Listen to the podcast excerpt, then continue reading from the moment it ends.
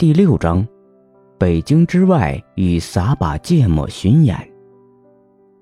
在前几章里，我讨论了自由的空间指涉物七九八艺术区和追寻自由生活方式而形成的治愈式乌托邦集体——小雷音即兴团体。通过参与式观察声音实践者在北京的表演和生活。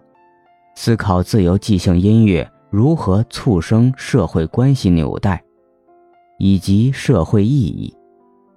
田野调查期间，我随着北京的实验音乐人们参加了 Mini MIDI 的实验音乐巡演，在两个南方城市长沙和武汉，经历和观察北京之外的声音表演环境。这次从北京出发的巡演。虽然能够体现出中国各城市音乐亚文化之间的链接，但也暴露出在北京时我尚未察觉的断层，特别是声音艺术与其他当代艺术之间存在的隔阂。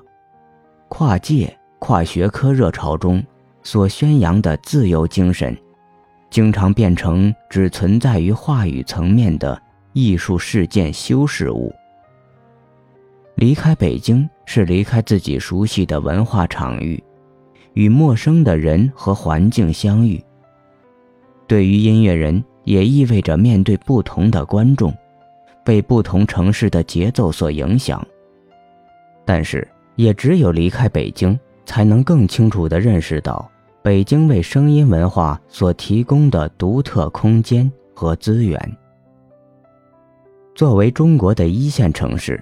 北京成为二线城市美学经济建设管理的模板，包括修建购物中心、城市 CBD、画廊、音乐俱乐部和当代艺术中心。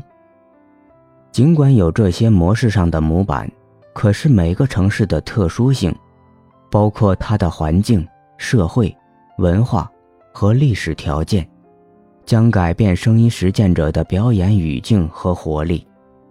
尤其是在当代艺术中心和画廊建设上，武汉与长沙有更多的自由交易市场，有的还是地下的，未获取合法销售权的。这些在北京这样的一线城市的市区是几乎见不到的。而在武汉和长沙两大火炉城市的夏天，在街边吃饭。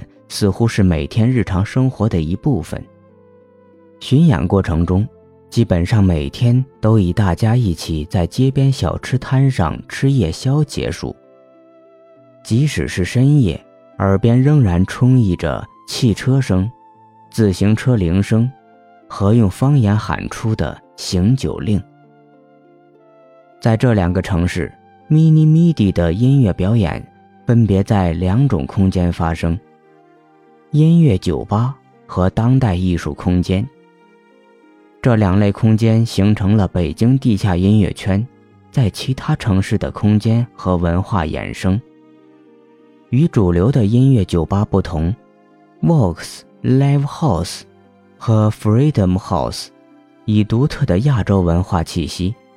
最明显的是，他们支持的音乐类型包括独立、地下。实验音乐表演，吸引着特殊的人群。